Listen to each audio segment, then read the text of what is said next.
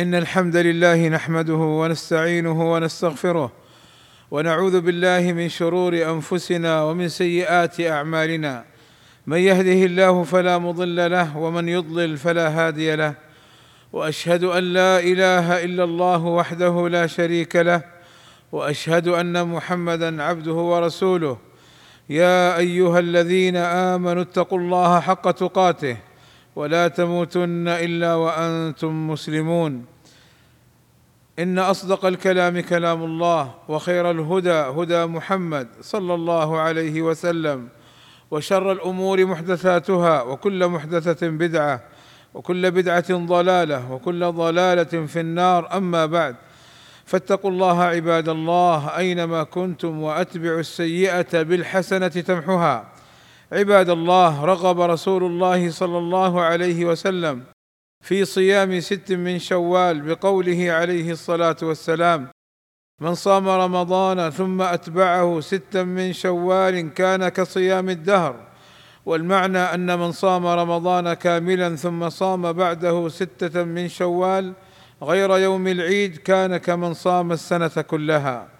وقد أوضح لنا النبي صلى الله عليه وسلم كيف يكون صيام الست مع رمضان كصيام السنة بقوله صلى الله عليه وسلم صيام شهر رمضان بعشرة أشهر وصيام ستة أيام بشهرين فذلك صيام السنة.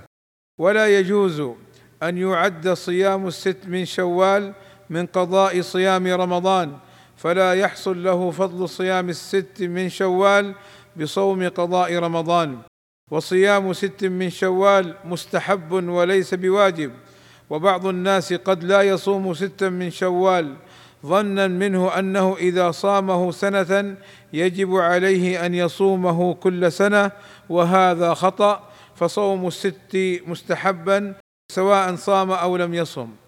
وصوم ست من شوال يشرع بعد يوم العيد في أي يوم من شهر شوال ولا يتعلق فضله بصومه بعد العيد مباشرة. لكن المهم أن يكون صيام الست في شوال ولا ينقص أجر من صامها في وسطه أو آخره فالأجر سواء. ولا مانع من صيام ست من شوال متصلة أو منفصلة فيجوز. صومها متتابعة سردا ويجوز صومها متفرقة خلال الشهر. فاحرصوا أيها المؤمنون على صيام ست من شوال فهي عبادة يسيرة وأجرها كبير. أسأل الله أن يصلح لنا النيات والأعمال وأن يجعلنا من التوابين المستغفرين المنيبين إليه. الحمد لله رب العالمين والصلاة والسلام على نبينا محمد وعلى آله وصحبه أجمعين. عباد الله إن المداومة على الطاعة من الأعمال التي يحبها الله. قال رسول الله صلى الله عليه وسلم إن أحب الأعمال إلى الله ما دام وإن قل. وإن الأعمال الصالحة لا تنقطع بانتهاء رمضان. فالله أمرنا أن نعبده حتى الموت. قال تعالى واعبد ربك حتى يأتيك اليقين أي الموت. وأهم العمل الصالح تحقيق التوحيد والحذر من الشرك. قال تعالى إن الله لا يغفر أن يشرك به ويغفر ما دون ذلك لمن يشاء.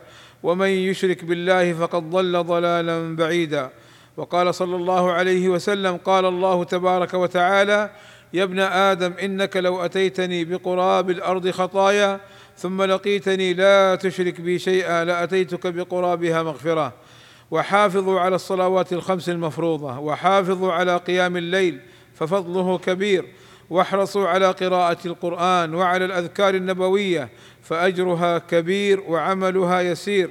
قال صلى الله عليه وسلم مثل الذي يذكر ربه والذي لا يذكر ربه مثل الحي والميت. عباد الله إن الله وملائكته يصلون على النبي. يا أيها الذين آمنوا صلوا عليه وسلموا تسليما. فاللهم صل على محمد وأزواجه وذريته كما صليت على آل إبراهيم. وبارك على محمد وأزواجه وذريته كما باركت على آل إبراهيم إنك حميد مجيد. وارض اللهم عن الخلفاء الراشدين أبي بكر وعمر وعثمان وعلي وعن جميع أصحاب النبي صلى الله عليه وسلم وعنا معهم بمنك وكرمك يا أكرم الأكرمين. اللهم آتنا في الدنيا حسنة وفي الآخرة حسنة وقنا عذاب النار. اللهم اغفر للمسلمين والمسلمات والمؤمنين والمؤمنات الأحياء منهم والأموات والصلاة والسلام على المبعوث رحمة للعالمين. والحمد لله رب العالمين